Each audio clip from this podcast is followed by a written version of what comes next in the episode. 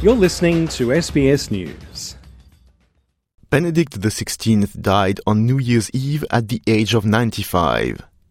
At that stage, he hadn't been Pope for almost 10 years.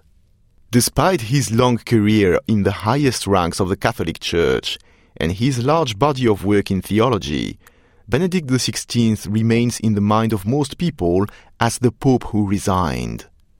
He was the first Pope to step down in 600 years, and his resignation was a seminal event. Italian journalist Giovanna Chirri was the first to break the story of his resignation in 2013. She is now one of the thousands of people who queue to see the lying body of the Pope, and she reminisces about the day he resigned. I don't know if I had a panic attack. I felt something, my legs were shaking. I couldn't breathe and my head was exploding. It wasn't an easy moment, honestly, not personally or professionally. I tried to make some phone calls and no one answered me anywhere. A disaster.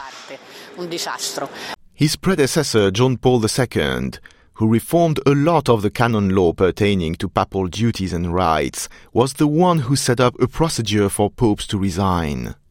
After his resignation, Benedict spent the remainder of his life within the walls of the Vatican in practical seclusion.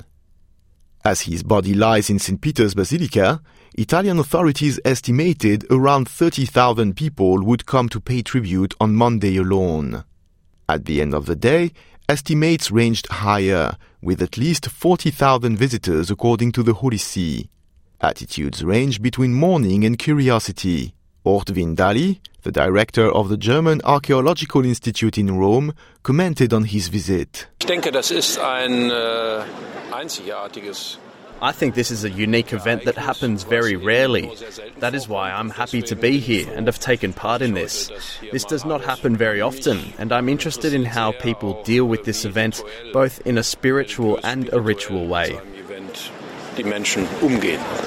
Katharina Reutemann, who came from Switzerland, had another impression. I mean, he does not le- really look so natural. He looked like a, or he had a mask, but you could feel the emotions he had before he died. That's what my impression was. The doors of the basilica opened shortly after 9 a.m., with some visitors having waited for hours. Father Callistus Kapindama came from Zambia to pay respect to the late Pope.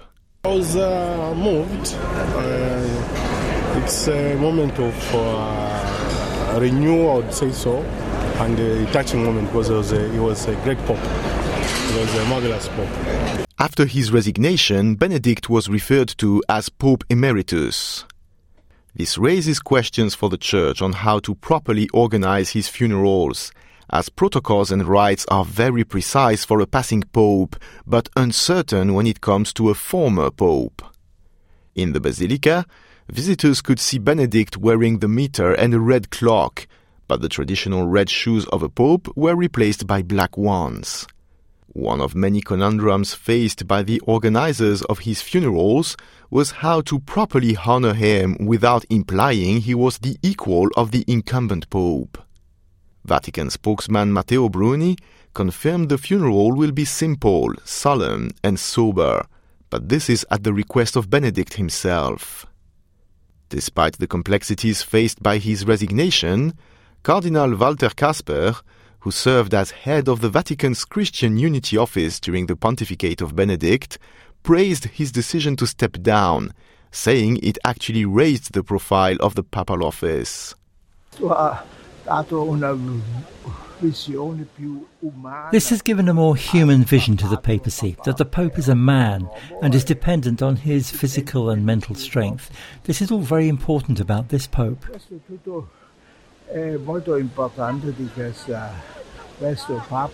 The funeral will take place on Thursday in St. Peter's Square in front of the Basilica at 9:30 a.m. and will be presided over by Pope Francis. When John Paul II died, the last funeral of a sitting pope to date, almost 200 national delegations were invited. For Benedict XVI, as Pope Emeritus, the Vatican has confirmed only two nations, Germany and France, will have a delegation present. Julien Heuillet, SBS News.